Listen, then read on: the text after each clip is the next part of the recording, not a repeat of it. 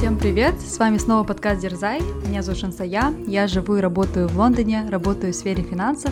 В свободное время люблю играть в теннис, ходить на хайкинг, ходить на плавание, занимаюсь йогой и также люблю другие активные виды спорта. Привет, я Кима, я из Севильи, Испания. А, работаю в этой компании продукт-менеджером. Люблю бег, обожаю горы, скалолазание. А, также люблю музыку и поддерживаю права женщин. Всем привет, я Надя, я работаю в IT-компании тоже. А, живу в Малаге, Южная Испания. Люблю бегать, плавать, ходить в горы.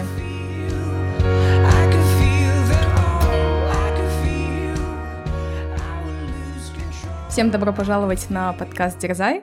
Здесь мы делимся нашими историями о том, как мы дерзаем и обсуждаем неоднозначные темы. И в этот раз мы хотели посвятить этот эпизод пешему походу по Северной Испании, который называется «Эль Камино де Сантьяго». И прежде чем мы перейдем к эпизоду, у нас тут есть небольшая традиция. Мы делимся тем, как мы дерзнули за последнее время. Поэтому расскажите, что такого дерзкого вы сделали за последнее время. Моя дерзость заключается в том, что я начала очень осторожно и потихоньку а, разговаривать на итальянском языке. Я говорю абсолютно неправильно, потому что у меня нет никакой грамматики. Я никогда не учила итальянский язык на курсах. Я только немножко использовала Duolingo. Но так как мой молодой человек, он итальянец, и мы весь август провели в Италии с его родными, друзьями, то я была постоянно в итальянской среде. И до августа я понимала а, достаточно много на итальянском, потому что я всегда слышала, как он говорит, у меня есть друзья итальянцы, но я никогда не пробовала разговаривать, потому что у меня был этот комплекс, наверное, как и у любого человека, который изучает э, новый язык, вот этот переход на то, чтобы начать говорить, преодолевать вот это стеснение или страх, что ты говоришь абсолютно неправильно, и мне это очень тяжело далось, а, тем более, что я очень сильно путаю итальянский с испанским языком, потому что я живу в Испании, здесь использую испанский, у меня испанский там B2, а, то есть это тоже не, не очень беглый, да, испанский, там B21. Поэтому он очень сильно путается у меня в голове с итальянским, и я никогда не пыталась даже говорить на итальянском. И вот за последние несколько недель я все-таки начала отвечать а, некоторым людям на итальянском, пробовала разговаривать, хотя у меня абсолютно неправильный итальянский язык, у меня никакой грамматики нет, я просто знаю какие-то отдельные слова. Я вот как такой ребенок начала складывать эти слова в предложения, и на самом деле, да, вот э, я думаю, что это было такое что-то дерзкое, что мне далось э, наконец-то, пусть и не очень легко, но все-таки у меня начало положено. У меня последние две недели были очень насыщенными. Я была в командировке в Баку, в Азербайджане, затем полетела в Астану, а после Астаны полетела в Алматы. В Алматы встретилась с клиентами, и помимо этого еще отпраздновала первый день рождения племяшки. Затем вернулась в Лондон, и теперь еще собираюсь в командировку в Бишкек. Не знаю, можно ли засчитать мои командировки, поездки за дерзкий поступок, так как это часть моей работы, но считаю, что это все-таки очень круто, что мне получается совмещать такие частые поездки, командировки, работу вне офиса, в офисе, свои личные поездки, чувствовать при этом себя хорошо, хорошо проводить встречи, хорошо выполнять свою работу, также успевать уделять время спорту, каким-то встречам с друзьями, если со стороны посмотреть, я понимаю, что это очень, на самом деле, сложно, энергозатратно, но тем не менее я благодарна своему телу, а, себе за то, что у меня это хорошо получается. Поэтому, да, засчитаю это как дерзкий поступок. Что касается меня, мне в голову сейчас приходит ферия в Малаге, которая прошла буквально недавно. А что такое ферия? Это большое мероприятие, праздник, который празднуется весь городом на протяжении целой недели. По всему городу проходят различные выступления, концерты, карнавалы и прочие мероприятия. Тут многие компании даже не работают в этот период, потому что весь город, он отдыхает. И много туристов приезжают именно в Малагу, чтобы увидеть эту ферию. Я обычно обожаю тоже такие мероприятия и стараюсь их не пропускать. И сама ради таких же мероприятий езжу в другие города. Например, я видела эту ферию в Марбеле, в Севилье в этом году. Но как раз в этот период у меня резко увеличился объем тренировок. Я чувствовала себя очень уставшей. И, наверное, мой дерзкий поступок в этот момент состоял в том, что я прислушалась к себе. Так как я была уставшая, я выбирала остаться дома и никуда не ходить. Хотя все мероприятия проходили буквально в 10 минутах ходьбы от меня. Я горжусь собой и горжусь этим поступком, хотя он кажется совсем, наверное, не дерзким, да, наоборот, но для меня он как раз таким и является, потому что кто меня близко знает, мне, наоборот, сложно себя заставить отдохнуть, и часто мне бросали вызов даже вызовы состояли в том, чтобы просто мне 10 минут полежать, не медитируя, не размышляя ни о чем и не планируя будущее. Вот, поэтому я рада, что я выбирала себя. И вот такой вот у меня челлендж получился в недавнее время.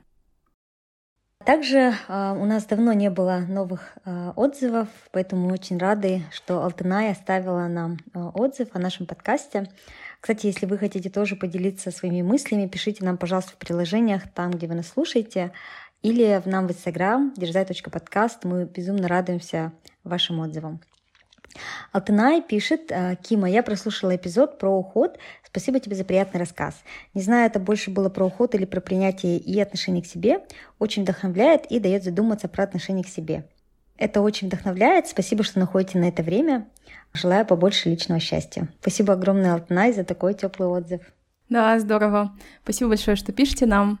И мы сейчас более активно начали вести наш инстаграм-аккаунт, поэтому следите за новостями. Также, когда я проходила путь Сантьяго, делилась историями прям самого пути, и также получала много сообщений о том, что люди как раз слышали про этот путь и задумывались пройти его. И надеюсь, что этот эпизод будет вам полезным, а может кого-то вдохновит или кого-то заинтересует в том, чтобы пройти его тоже. Да, Надя, я рада, что мы записываем эпизод именно сейчас, потому что Надя буквально неделю назад, да, сделала или даже меньше, кажется, недели прошло с похода. А, поэтому, да, интересно, Надя, как ты решилась на этот поход? У тебя это всегда было? В целях, желаниях, или это был такой немножко спонтанный поход? Да, и может быть, когда ты вообще про него впервые услышала, да? Угу, да. Вначале скажу нашим слушателям, что мы немножко заранее записываем этот эпизод, и он выйдет на три недели позже, чтобы вы понимали про временные отрезки, которые мы здесь упоминаем. Впервые я, кстати, услышала об этом пути от нашего слушателя Руслана. Он и его жена были в Алмате, в Казахстане, и мы ходили с ними в поход, там они мне рассказывали про разные путешествия, о которых думают и хотят осуществить. И Эль Камино де Сантьяго был как раз в их списке. Я в тот момент впервые про него услышала и много расспрашивала. И потом уже, когда переехав в Испанию, здесь я уже начала, конечно, больше про него слышать и хотела его пройти. Но у меня не было каких-то конкретных планов, и когда наша подруга из Алматы предложила э, мне там поучаствовать, то я с удовольствием, конечно же, согласилась. И я присоединилась к группе, которая была организована ее другой подругой, кстати, еще одной нашей слушательницей, Аврора. Так приятно упоминать наших слушателей. Аврора, она испанка, и, кстати, она не раз проходила этот путь, поэтому с ней проходить его было вдвойне приятнее и надежнее. Надя, вот если поподробнее, может быть, я знаю, что это достаточно длинный путь, и можно его делать полностью, либо частями.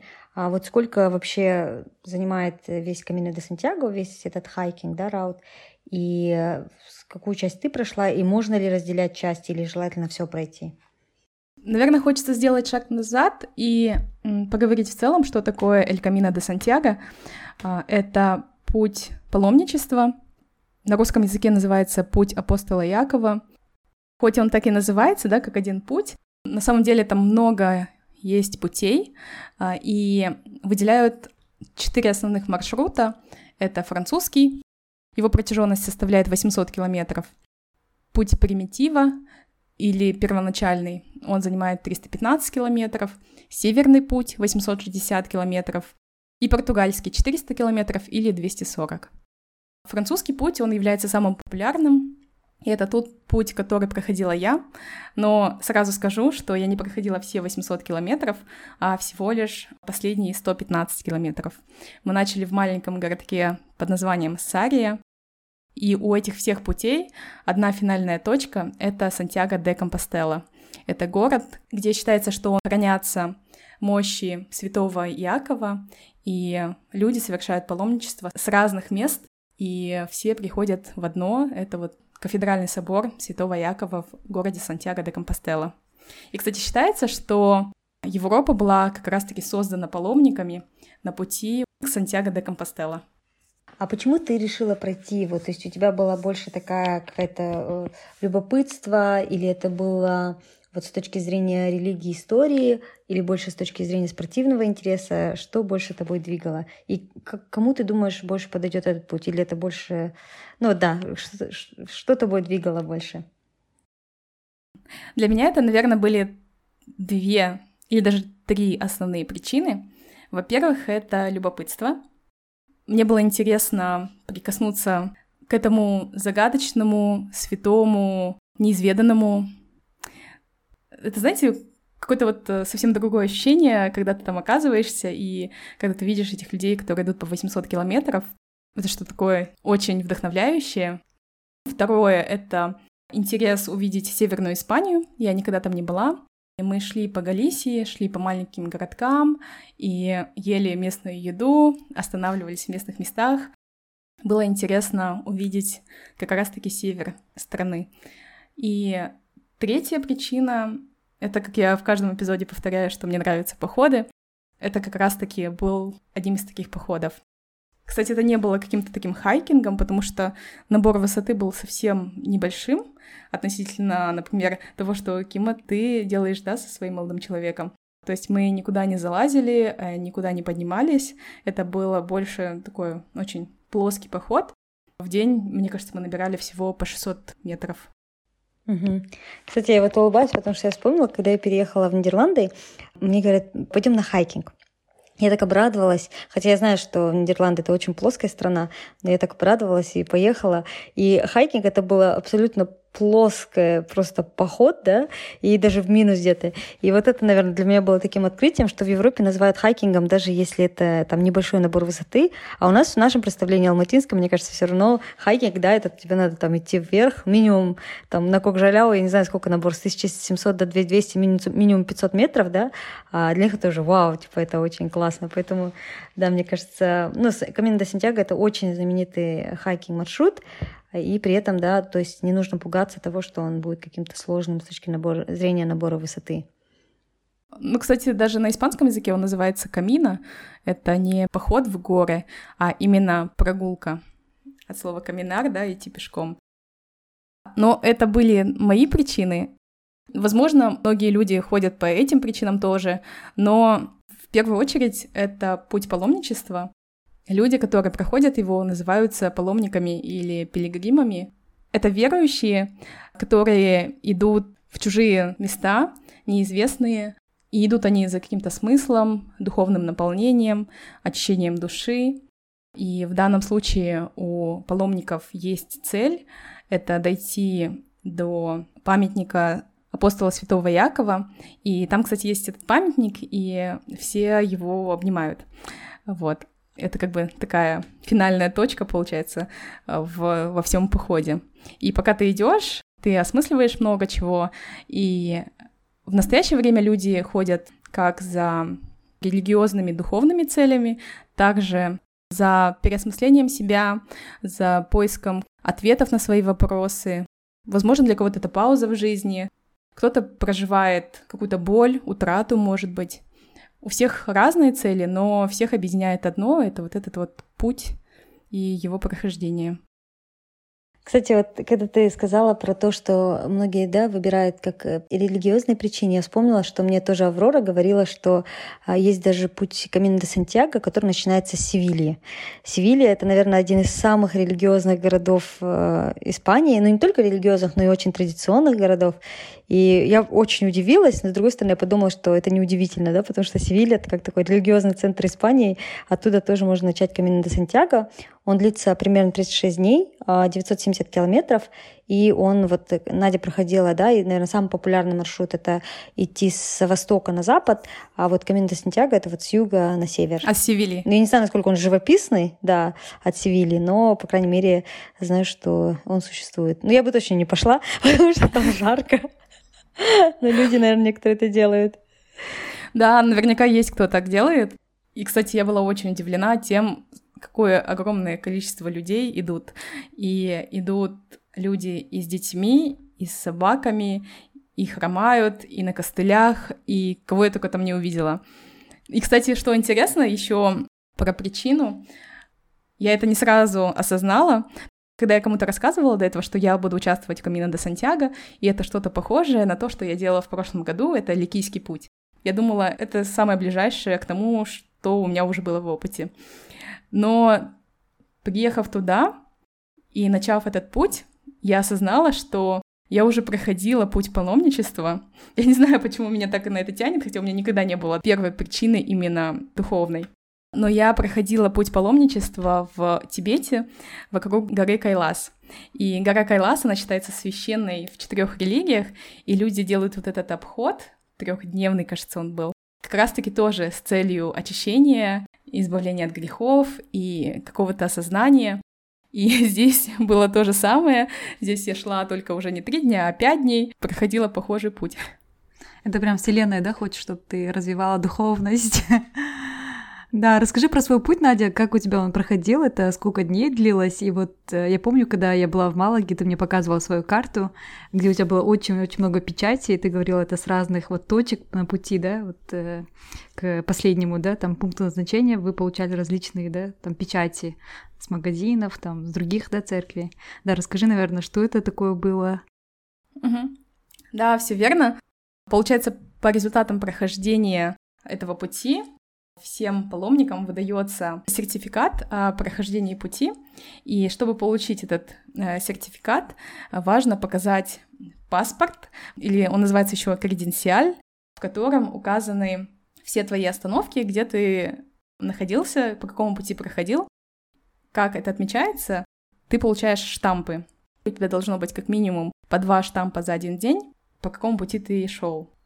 У всех мест на пути есть свои штампы, и каждый пытается отличиться, и поэтому сбор штампов становится интересным увлечением. Игрой, да? Да, квестом на пути к финишной точке.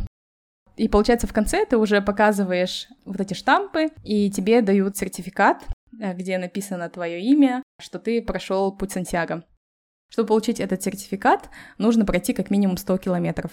То есть не обязательно идти все 800, и, кстати, есть люди, которые проходят разное количество километров в разные годы, потому что сложно выделить по 30-40 дней отпуска, чтобы пройти весь этот путь. И много кто проходит просто по несколько дней в год, и таким образом какому-то, наверное, этапу жизни проходит весь путь Камина де Сантьяго. Но это не так, что, допустим, если ты не поставила себе печать, тебя не пустят дальше, да? Просто если ты не, тебе не поставят печать, возможно, ты не получишь эту книжку, но то ты можешь, в принципе, и без э, этого пойти, даже если ты забыл или где-то не поставил эти печати. Да, да. Но мне не совсем понравилось, насколько это уже сейчас стало коммерческим. Многие места, особенно магазины, они просят что-то купить за счет того, чтобы поставить эту печать. А то есть вообще было много людей, да? То есть это таким, ты говоришь, это, было, это стало туристическим или каким-то коммерциализированным. Насколько это был туристический поход? Много ли было людей? Было ли некомфортно? Или даже если это был туристический маршрут, все равно было достаточно просторно, комфортно? Не было вот таких очередей, как на вершине Эвереста, да? В принципе, очередей нет. Людей очень много, но мне кажется, ты не чувствуешь, что ты устал от людей, потому что каждый идет сам по себе. В основном ходят в одиночку или по парам. Мало встречаешь какие-то большие группы. Хотя были тоже и большие группы. Кстати, мы видели группы молодых людей. Одна большая группа из Аргентины, например. Также была большая группа из Мексики. Это были люди от 15 до 20 лет им буквально. Также были, кстати, несколько команд армейцев. Одна из Кореи, другая из Италии, кажется. В целом, такие большие группы тоже встречаются, но э, в основном люди ходят в одиночку. Там не только большинство было испанцев, а люди были из разных стран, да? Встречала ли ты, например, там с постсоветских стран людей, или все таки в основном были европейцы, или вот южноамериканцы? То есть кто в основном из нации идет этот путь? Разные люди. Ну, кстати, с подсоветского пространства я встречала немного людей. Но, если честно, я очень мало прошла. Я была там всего пять дней, и хочется, конечно, пройти его больше, все 800 километров, а, потому что я познакомилась, кажется, ну, с совсем небольшим количеством. А, в основном это были люди из Америки, Латинской Америки, Европы, и были, конечно же, испанцы. Угу. Вот, Надя, ты говорила, ты встречала различных людей. Мне так интересно, с какими историями они с тобой делились. Ты все таки сказала, что это такой духовный путь. Может, что-то обрел какую-то духовность на этом пути, да, или стал, не знаю, ближе к Богу, или что-нибудь такое. Может, интересные истории, может, были на пути.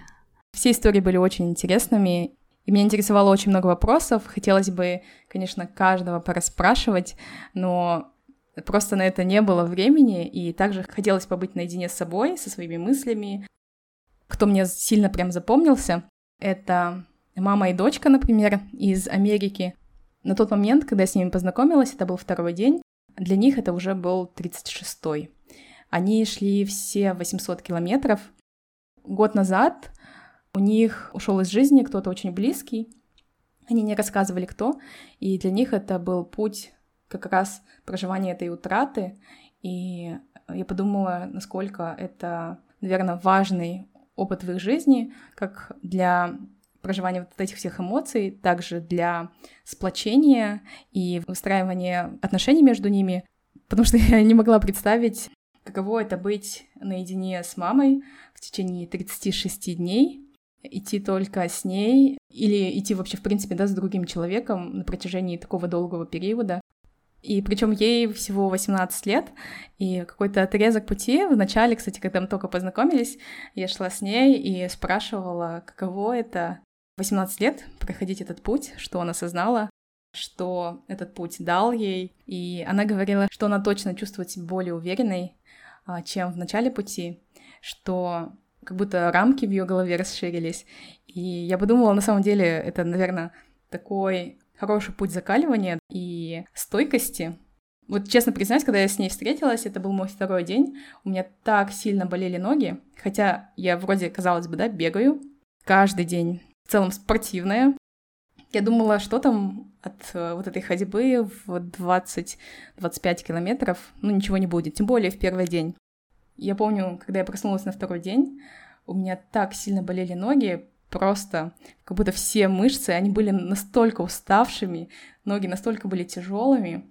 Я помню, шла, и я думала, как же я буду дальше идти, еще впереди у меня 4 дня, и каждый день дистанция только увеличивается я уже начала сомневаться, насколько я смогу все эти пять дней пройти. И тут я встречаю очень бодро шагающую девушку, которая идет с огромным рюкзаком. У меня, кстати, не было рюкзака, но про это могу позже рассказать. Идет уже 36 дней. В тот момент, э, я помню, удивлялась так, и она мне сказала, что первый день самый сложный. Потом уже ты ничего не чувствуешь, и вот эта боль, она притупляется, и ты, в принципе, ее перестаешь чувствовать. И на самом деле я это ощутила. Первый день у меня были ноги уставшие, второй день я еще что-то чувствовала. Третий день мы шли 30 километров в течение всего дня, поэтому из-за огромной дистанции я устала ходить, наверное, потому что мы были на ногах в течение 8 часов нон-стоп. Но в четвертый день и в пятый день у меня настолько были легкие ноги, и мне хотелось еще идти идти, и потому что я не чувствовала вообще никакой усталости, никакой крепатуры, то есть вообще ничего, настолько были, как будто мне заменили ноги и дали хорошо отдохнувшие, отмассированные ноги. Ты даже хотела пробежать, Надя, я помню. Ты спрашивала еще у слушателей, как пройти последние там 20 километров, пробежать или пройтись.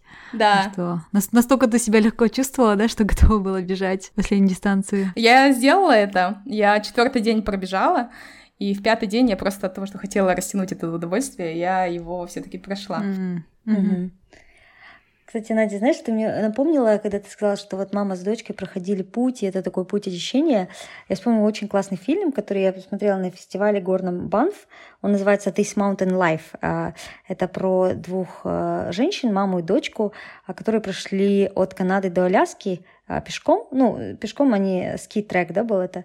И это было 2300 километров, и этот трек только однажды повторялся до этого, и всего лишь раз э, женщинами, ну, вот ими.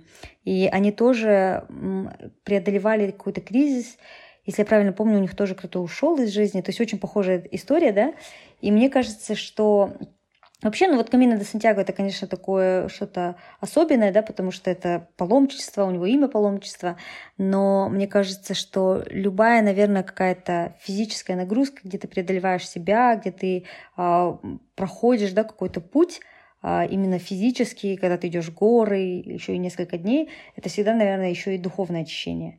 Поэтому, мне кажется, это очень классно, и тем более проходить это с мамой, да, вот как в случае эти, истории этих девушек, женщин, которых ты встретила, и в случае этого фильма очень советую посмотреть «This Mountain Life» 2018 года, документальный фильм.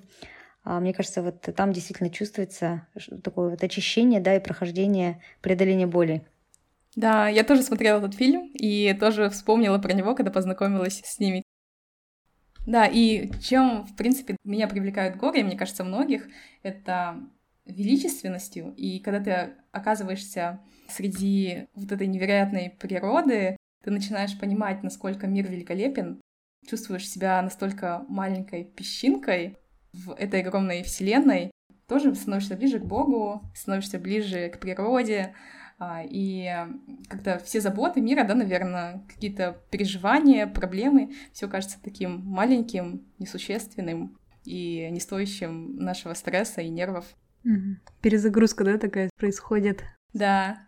Был еще один португалец, с которым я познакомилась. Он тоже шел 800 километров, но он шел более быстро на тот момент, когда я с ним познакомилась. Это был его 30-й день. Зачем он пришел в этот путь? Он мне сказал, что чувствует себя потерянным, и в его жизни очень много чего происходит. И я часто тоже себя, в принципе, нахожу в такой ситуации. Я подумала, что насколько это хороший вариант такой перезагрузиться полностью и пересмотреть свои цели и приоритеты в жизни. И потом мы, кстати, с ним постоянно встречались вместе в одних местах, обедали, завтракали. И я его встретила также на финише уже в последний день, и я помню его потерянный взгляд. Мне кажется, он, наверное, на самом деле не осознавал, что он закончил весь путь и что будет дальше. И точно такой же взгляд был у его подруги, с кем он познакомился и очень близко сдружился. Это японка Юка. Она последние 20 лет, кажется, живет в Испании. И она тоже проходила этот путь, все 800 километров. Mm-hmm. И она мне сказала, что на следующий день она продолжит путь и пойдет дальше. А, от Сантьяго до Компостела, если идти дальше на запад, то есть мыс, который называется Финистера или конец Земли. И раньше считалось, что Земля в этом месте заканчивается. Очень оно, мне кажется, так символично, наверное, дойти до края Земли. Угу. Да, интересно. Это уже на португальской стороне, да? А, а вот, Надя, насколько был живописный маршрут? Насколько вот твои ожидания, наверное, от этого маршрута, может быть, э, вот по живописности, по красоте они себя оправдали? Путь был очень красивым, но если сравнивать с Ликийским путем, Ликийский путь тоже ни капли не уступает. Я до сих пор помню как картинки, все виды. И здесь путь Сантьяго, мне кажется, а, благодаря погоде Галисии, он был каким-то, знаете, загадочным, потому что каждое утро, когда мы начинали путь, он весь был покрыт туманом. И это придавало вот какой-то такой таинственности, твой пейзаж постоянно меняется, потом выходит солнце, и вот эта вот смена погоды, смена ландшафта, смена вот этих вот старых очень каменных городков, очень таких красивых, маленьких, уютных. Это все, конечно, было невероятно красивым, и поэтому стоит, мне кажется, даже просто посетить эти места а в целях увидеть Северную Испанию и местные пейзажи. Да. Смотри, Надя, все, получается, приходят к последнему пункту назначения в разное время, да? Получается, он всегда принимает вот людей, паломников, да, вот эта церковь или как это работает? Потому что есть определенный период для этого паломничества, или это вот только вот летом? Если кто-то вот запланирует, как им запланирует этот поход? Паломники там ходят каждый день, все 365 дней в году. Каждый день а, в Сантьяго де Компостела в кафедральном соборе проходит финальная месса для паломников, и она такая очень завораживающая и такая грандиозная. Там они встречают всех паломников, а, которые прошли весь путь. И также хочу сказать, что так как это путь паломничества, и в основном в средневековье, да, и в принципе в настоящее время тоже люди ходят в духовных и религиозных целях, поэтому каждый день а, в каждом городке, какой бы маленький он ни был, в соборе проходит месса для паломников. Я, кстати, посещала каждую такую мессу. Там есть слово приветствия всем паломникам. Где-то в некоторых церквях, кстати, даже называли группы «Кто откуда». Было интересно увидеть, потому что ты, в принципе, видишь одних и тех же людей, и было интересно узнать, откуда эти люди. И также все завершается молитвой и благословением паломнического пути. Mm. То есть круглый год, да? Интересно. Можно любое время начинать. Но, наверное, самое это хорошее время это вот как раз вот летом, да, потому что, ну, из-за погодных условий, и это север Испании, не так уж жарко. Да, было, в принципе, не сильно жарко. Это, получается, был август. Мне кажется, если идти осенью, то там можно и град застать, и очень холодную погоду. Вот, Надя, ты упомянула, что ты шла без рюкзака. А, наверное, такой сначала предвопрос — что туда обычно люди берут? Я так представляю, что там все равно идешь от городка до городка, поэтому не нужно там загружать слишком много еды с собой или чего-то такого, потому что я представляю, что все можно купить. И второй вопрос, да, почему ты была без рюкзака? Да, на самом деле это очень комфортный путь для любого человека, потому что есть очень комфортные места, где можно всегда остановиться, нет потребности жить в палатках и нести с собой палатки. О, это прям для меня. Да, Жанса, я, кстати, тебе будет очень комфортно. А, можно начать как раз э, такие долгосрочные походы именно с Камина до Сантьяго. Кушать все верно, там очень много мест, где можно остановиться, поесть мороженое или попить кофе с круассаном, или покушать вкусно чего-то. Я шла налегке, со мной был рюкзак, но я несла минимум вещей, а, буквально там воду и там дождевик и солнцезащитный крем. А, больше ничего не нужно было, потому что все мои вещи были перевезены туристической компанией, с которой мы приехали. И как был организован весь путь, получается, они утром забирали наши чемоданы, довозили до следующего пункта назначения, куда мы шли пешком. И когда мы приходили, там уже были доставлены наши чемоданы, что было, в принципе, очень удобно. Когда я про это узнала, я немножко, если честно, расстроилась, потому что я хотела как раз-таки испытать мой рюкзак и пройти этот путь по-настоящему, да, таким хардкор путем. Но я думаю, это был хороший такой для меня превью или тизер, потому что я все-таки планирую пройти Эль Камино до Сантьяго либо одной, хотя, наверное, вряд ли одной, это не по моему характеру, но, наверное, в паре. И пройти, конечно, более долгий путь. Не буду загадывать, конечно, полный, но все-таки и со всем грузом. Ну и также, кстати, груз не должен быть большим, потому что, опять же, вам не нужно нести с собой палатку, спальный мешок, а не обязательно нести с собой еду, потому что все удобства, они есть на пути. Также вы проходите через маленькие города и деревушки, Несмотря на то, что они маленькие, там также есть все супермаркеты, аптеки, магазины спортивной одежды, так как это все-таки развитая Испания, поэтому все можно найти и даже купить там ботинки, если вам натерли ноги ваши текущие. А не было такого, что из-за того, что это такой туристический маршрут, и там повсюду цивилизация, да, и вообще все что угодно можно купить, съесть круассаны, и там, не знаю, выпить кофе, не было ли ощущения, что ты не на дикой природе? То есть, мне кажется, вот, например, у нас в Казахстане, в Алматы, да, что я ценю, и вот мои друзья, которые приезжали в Алматы, очень ценят, что ты буквально вот 30 минут идешь в горы, все, у тебя нет ни одного магазина, ни одного ресторана, ты чувствуешь, что ты в дикой природе, и ты чувствуешь, что ты вот один наедине с чем-то огромным, да. А вот э, насколько я себе представляю Камин Сантьяго, да, что это такой туристический маршрут, повсюду вот эти магазинчики, и нет ощущения того, что ты наедине с природой. Или все таки там есть такие момент, моменты, когда ты не видишь вообще ничего из цивилизации? Угу. Да, мне кажется, знаешь, э, тебе и твоим друзьям, наверное, этот путь не подойдет. Я тоже так подумала. Будет не таким интересным, да. Но наедине с природой вы точно будете, потому что в течение дня в среднем надо будет проходить где-то 25-30 километров, и в течение этого пути у вас будет несколько станций, а несколько маленьких деревушек. Ну, это, знаете, там маленькие деревушки даже могут быть просто три дома mm. стоящие, там, и один из них принимает гостей, готовит кофе и так далее. В основном, где мы ночевали, это были такие большие относительно города, где были все условия. В каждом гостевом доме были удобные кровати, горячий душ. То есть ты не лишаешься прелестей современной жизни, но в то же самое время и находишься на природе. Это, мне кажется, а, для тех людей, которые хотят попробовать какие-то походы, но боятся, мне кажется, Эль Камино де Сантьяго — это хороший путь начать и попробовать такой переходной, наверное, поход. Потому что Ликийский путь даже, он был более дикий. Там ты, если не найдешь проживание, есть риск в том, что ты можешь не найти, то тебе, скорее всего, придется ночевать в палатке. И поэтому палатку лучше иметь. Хотя, в принципе, без нее тоже можно обойтись. Надюш, наверное, расскажи по костам, а, сколько это все вышло, потому что ты сказала, что у вас был гид, да, то есть вы заплатили еще гиду за всю организацию, у вас был специальный транспорт, который перемещал ваши вещи с одного отеля в другой отель. Да, сколько это все вышло? Стоило это все 400 с чем-то евро, я точно не помню цифру. И входило туда проживание, завтрак и перевоз вещей. 400 евро? За пять дней, да? Вообще классно. Да, за пять дней. О, это очень это очень дешево.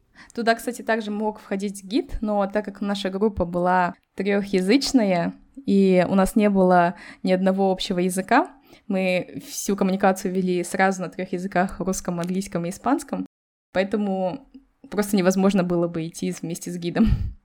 Ну, гид, наверное, хорошо, он бы рассказывал как раз про по пути, про разные вот эти исторические места, это очень древний, потому что путь, и было бы интересно услышать про это все. Но, мне кажется, в принципе, прелесть этого пути в том, что ты идешь сам, наедине с собой, либо когда хочешь, присоединяешься к другим паломникам и общаешься с ними, и, в принципе, выбираешь то, что ты хочешь. А, Надя, получается, гид с вами в принципе не шел, да? Я просто думала, у вас была организованная группа, где был сопровождающий гид. Нет. Не было, да? А. И, кстати, знаете, меня очень удивило, насколько чистыми и новыми были места проживания, потому что там очень много людей, да, каждый день проходит, все останавливаются всего на одну ночь, плюс это хостелы, и я в своей жизни останавливалась в хостеле только два раза, и это были не очень опыты. Я помнила, что кровати всегда были скрипящими, был какой-то непонятный запах в помещениях из-за вот сырости. Но меня очень удивило, что в каждом городе, где мы останавливались, все было настолько чисто, и было такое ощущение, что место вот-вот либо построили, либо отремонтировали. Но я заходила на Google Maps и видела, что там уже по 20-30 тысяч отзывов у этого места, то есть, соответственно, оно давно оперирует, но все настолько было чистым и свежим, причем каждое место было таким. В среднем я знаю, что эти места стоят от 5 до 15 евро. У нас это была такая организованная группа. Но в основном люди ходят, кстати, не забукав места наперед. И в этом, кстати, есть прелесть, и что я слышала изначально вот от Руслана, в том, что важно выходить пораньше, чтобы найти себе место проживания, потому что людей очень много, и ты можешь остаться потенциально без э, места. Вот эти места, кстати, называются альберги. Это вот как гостевые дома, хостелы. Это по-испански альберго, это как раз-таки э, отель. Ага, да. Они как раз-таки открыты для паломников. В каждом альберге, кстати, можно постирать вещи, высушить, что было также другим таким очень большим преимуществом этого пути. Не обязательно тащить с собой много вещей. Кстати, знаешь, я, Надя, вспомнила, что а, мне говорили, что именно вот в те даты, когда ты шла, это было то, когда Папа Римский собирался приезжать. Мы говорили, что вот где окончание, наверное, это Сантьяго де Компостела, а, где-то место, где в Португалии, а, кстати, да, это в Португалии, куда приехал Папа Римский, и вот паломники все из Камина де Сантьяго шли именно в эти даты, потому что они хотели попасть на вот мессу Папа Римского. Поэтому, может быть, вот это вот э, очень большое количество людей было как раз-таки обусловлено тем, что все шли к Папе Римскому. Да, кстати, я тоже про это слышала. Но, насколько я поняла, там всегда очень много людей. И, кстати, когда я обсуждала весь этот путь, и когда я впервые узнала, что все эти люди, идущие 800 километров, они идут с той скоростью, с которой хотят, и каждый день проходят столько, сколько хотят, я сразу же подумала со своим планерским, организаторским подходом, как же они знают, где остановятся, и заранее ли бронируют. Они мне все подтвердили, что никто заранее ничего не бронировал, просто идут и находят, и говорят, что всегда находятся места, потому что есть государственные места, которые принимают паломников, также церкви, монастыри, которые либо бесплатно, либо за донации могут принять паломников, и всегда эти места открыты, там много места, они такие же чистые, без койки точно там не останешься. Угу. Надя, спасибо, что поделилась историей, очень интересно, прям окунулись в твой поход. Наверное, последний, да, завершающий вопрос, что тебе дал данный поход? Тот вопрос, который ты спрашивала у всех людей, которые встречались у тебя на пути, как ты сама ответила бы на него? Хороший вопрос. Смотри, даже не задумывалась. Наверное, а, несколько вещей, и, в принципе, они отражают то, что мне говорили другие. Например, как а, те мама и дочка, которые сказали, что первый день самый сложный. Когда я сама ощутила, что мне стало намного легче идти дальше, на третий, четвертый день, я поняла, что так в любом деле. Всегда сложно начать. Самое сложное закончится после того, как вы сделаете первый шаг. Второе, что я слышала от всех э, других людей, кого я встречала, что начинали они все с очень тяжелым рюкзаком вещей, и по ходу в разных местах оставляли понемногу, и к концу пути у них уже такие очень легкие рюкзаки, потому что на самом деле много чего не нужно. Или на самом деле нам очень мало нужно в жизни. И, наверное, это тоже такое сознание, что для счастья нам не нужно много. Мы можем а, на самом деле обходиться очень малым, и, возможно, стоит пересмотреть много что в нашей жизни и избавиться от лишнего, и сконцентрироваться на основном, самом важном. И третье, наверное, что меня очень сильно удивляло и вдохновляло, это стойкость. Человеческая стойкость, несмотря ни на какие сложности, преграды, установки в голове, люди все равно продолжали идти, несмотря ни на что. Я помню, на второй или на третий день я познакомилась с одной парой из Италии, и женщина, ей, может быть, где-то 50 лет, она очень сильно хромала, у нее оба колена были в бандаже, и я как раз с ней разговаривала, и она говорила, что ей так больно идти, и я про себя думала, как же она продолжит этот путь дальше, потому что еще идти как минимум 50 километров, и я просто не представляла себе этого. Но потом, когда мы дошли до собора в Сантьяго де Компостела. Я увидела эту пару, и у нее просто ручом лились слезы. Это были слезы счастья и радости. И для меня это было еще одним таким большим доказательством, что все рамки в нашей голове, что мы можем достичь хоть чего, хоть даже если наше тело отказывается идти, ноги хромают, она все равно продолжила путь, с тем же самым темпом, что, например, шла и я, да, с абсолютно легкими ногами, она смогла пройти, дойти до конца. И когда у нас есть это видение и цель, нас ничто не может остановить. Здорово, Надюш. Очень вдохновляющие и такие уроки, которые применимы, да, в жизни. Поэтому, да, спасибо большое, что поделилась. Да, вам спасибо большое, девочки, за ваши вопросы. Была рада заново погрузиться в те эмоции и порефлексировать об той поездке. Мы как будто сами отправились на этот поход. Прям почувствовали себя частью данного похода, да. Да, всем спасибо. Всем спасибо, всем до новых встреч. Пока-пока. Этот эпизод я хотела бы завершить частью стихотворения Иосифа Бродского под названием «Пилигримы». Мимо ристалищ, капищ, мимо храмов и баров, мимо шикарных кладбищ, мимо больших базаров, мира и горя мимо, Мимо Мекки и Рима, Синим солнцем полимы, Идут по земле пилигримы. Вечные они, горбаты, голодные, полуодеты, Глаза их полны заката, сердца их полны рассвета. За ними поют пустыни, вспыхивают зерницы, Звезды горят над ними, И хрипло кричат им птицы.